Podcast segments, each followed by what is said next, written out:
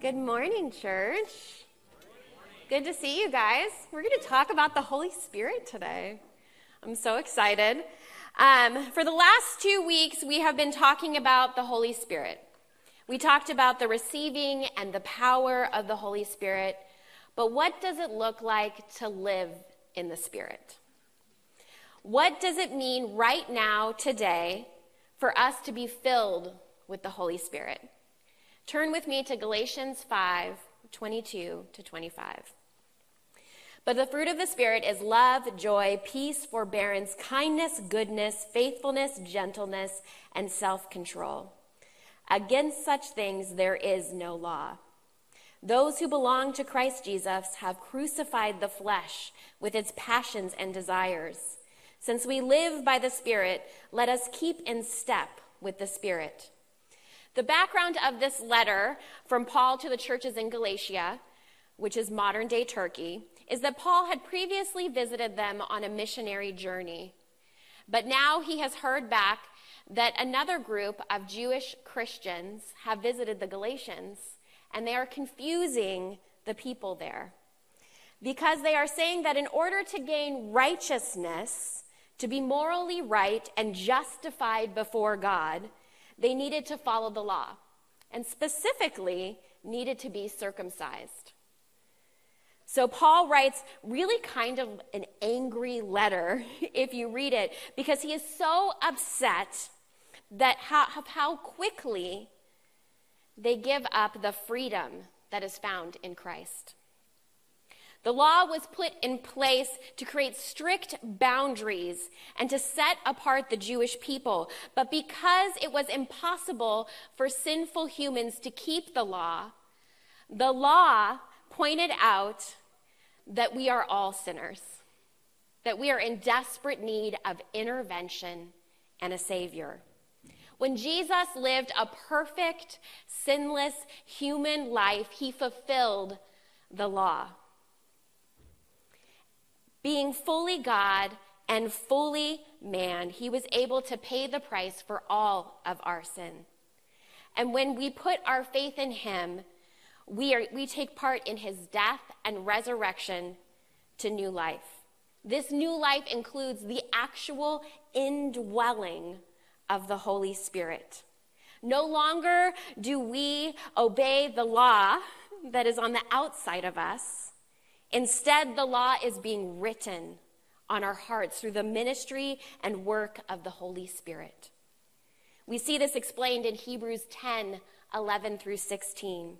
Day after day, every priest stands and performs his religious duties. Again and again, he offers the same sacrifices, which can never take away sins. But when this priest, talking about Jesus, had offered for all time one sacrifice for sins, he sat down at the right hand of God. And since that time, he waits for his enemies to be made his footstool. For by one sacrifice, he has made perfect forever those who are being made holy. That's you guys. The Holy Spirit also testifies to us about this. First, he says, This is the covenant I will make with them. After that time, says the Lord, I will put my laws in their hearts and I will write them on their minds. Romans 5 5 tells us that God's love has been poured out into our hearts through the Holy Spirit who has been given to us. Isn't that just the coolest? As believers and followers of Christ, the Holy Spirit is actively pouring God's love into our hearts and writing his law within us. As Christians, the ministry of the Holy Spirit is active in your life right now. This is why Paul was so upset because the Galatians had moved from dependence on God and surrender to the process of sanctification to instead depending on their own power. They would rather have an impossible to do list, the law was impossible, have an impossible to do list that makes them feel like they're in control, than accept the gift of grace. How often do we take the quick fix that leads to fleeting results? I am here to tell you that when it comes to the fruit of the Spirit, there is no miracle pill, 30 day program, special planner, piece of equipment, our mantra that will bring you lasting results. The only one who can change your heart is God through the ministry of the Holy Spirit inside you. Galatians 5:25 says, "Since we live by the Spirit, let us keep in step with the Spirit." If you want to see the fruit of the Spirit in our lives, we need to seek the work of the Spirit in our lives. Jesus tells us in Matthew 7 7 through 8 Ask, and it will be given to you. Seek, and you will find. Knock, and the door will be open to you. For everyone who asks receives, the one who seeks finds, and to the one who knocks, the door will be opened. We need to prayerfully ask and seek after the gifts of the Spirit love, joy, peace, forbearance, kindness, goodness, faithfulness, and self control. We don't need to go through the entire list word for word because I believe that Paul starts off with love for a reason. If you are loving God and people well, the rest of this list will actually follow. When Jesus was asked what the greatest commandment in the law was, he responded in Matthew 22, 37 through 39 Love the Lord your God with all your heart and with all your soul and with all your mind. This is the first and greatest commandment, and the second is like it love your neighbor as yourself. Both here and in Galatians 5:22, the type of love being referenced is the Greek in the Greek is agape. Now, there are four different types of love in the Greek language, but agape love is the kind of love that God has for us. It is unconditional and unchanging. It is not based on what the other person does or doesn't do. It is not based on the whims of our feelings. This is the kind of love that the Holy Spirit is pouring into our hearts. The ability to love people when they wrong us the ability to love people we disagree with, the ability to love people who don't love us back.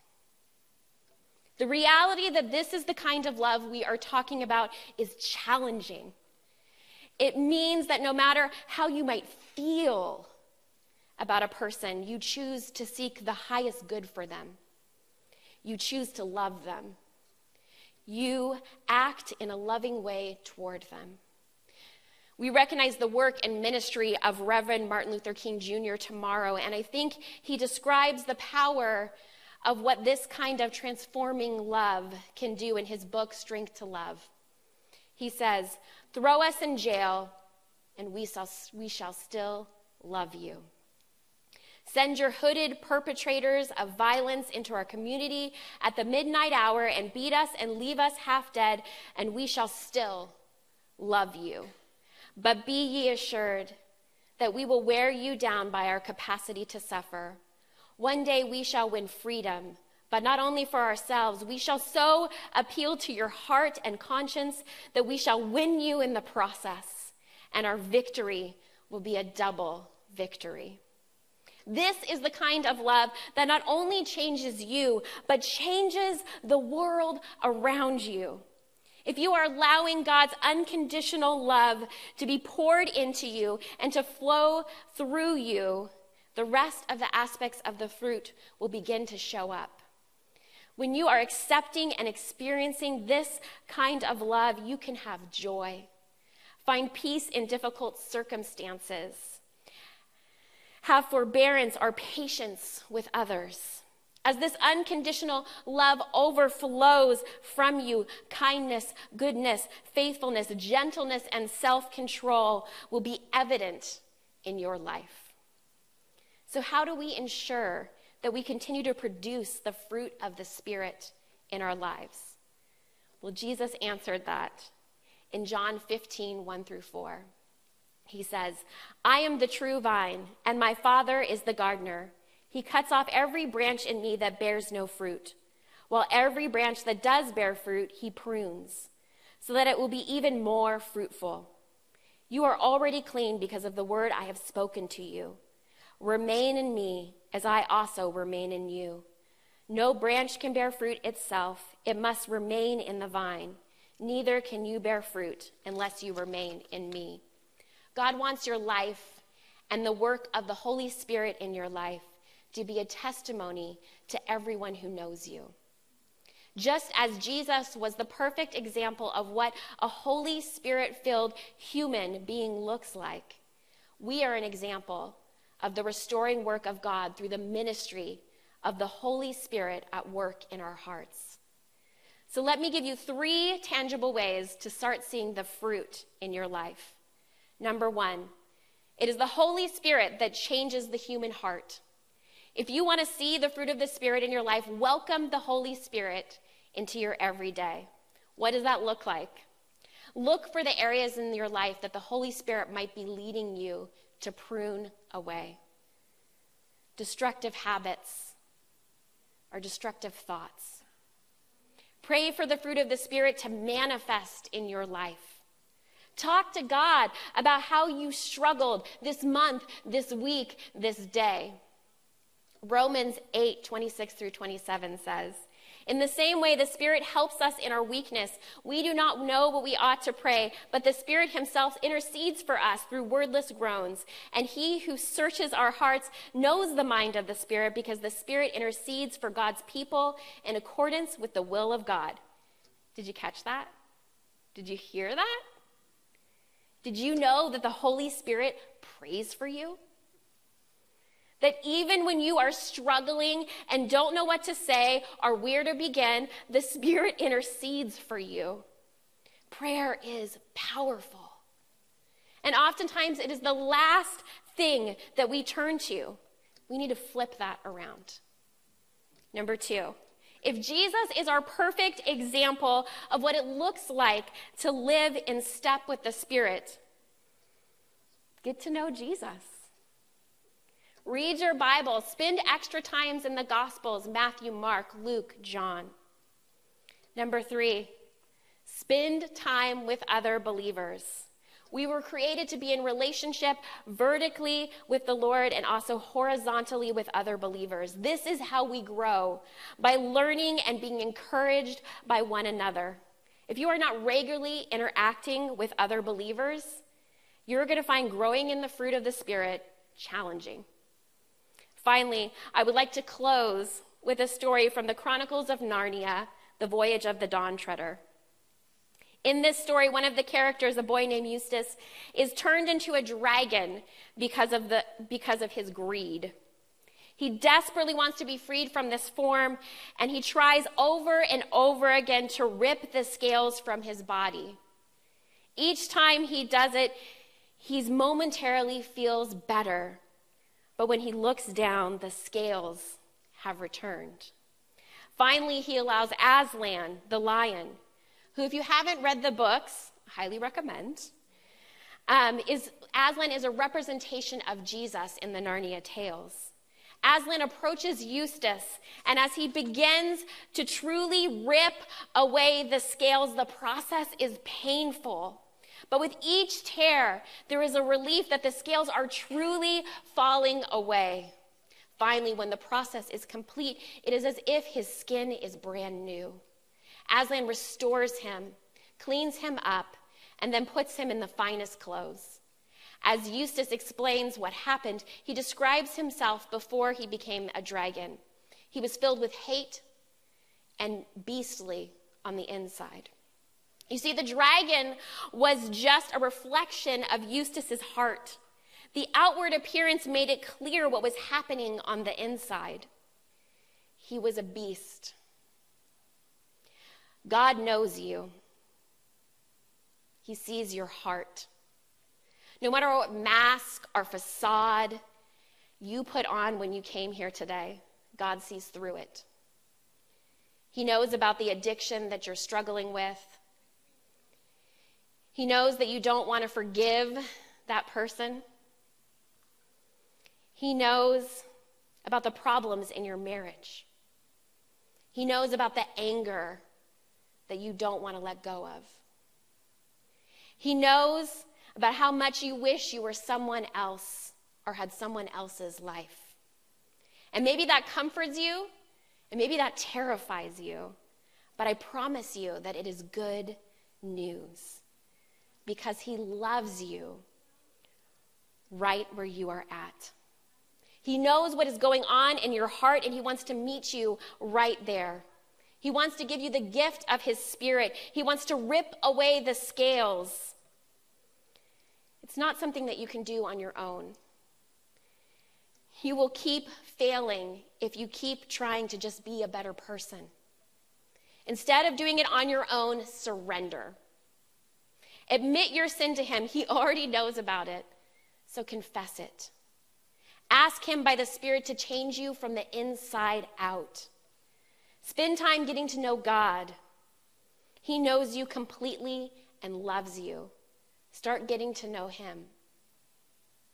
Then get into community with other believers. Find a place where you can be honest. Share your story so that others may be encouraged. Will you pray with me? Heavenly Father, I thank you for the gift of the Holy Spirit.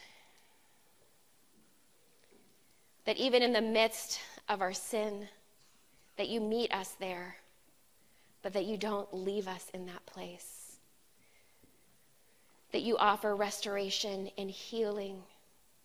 Lord, I thank you of the work of the Holy Spirit in our lives. Lord, help us to see the areas that you want to prune away, the areas that you want to tear from our hearts, so that we may become more like you, that we may live in fullness, not just for ourselves, but that so we may be encouragement to others, that we may be a living testimony of you, Lord. May our lives point to who you are and the work that you are doing in them. In your holy name we pray. Amen.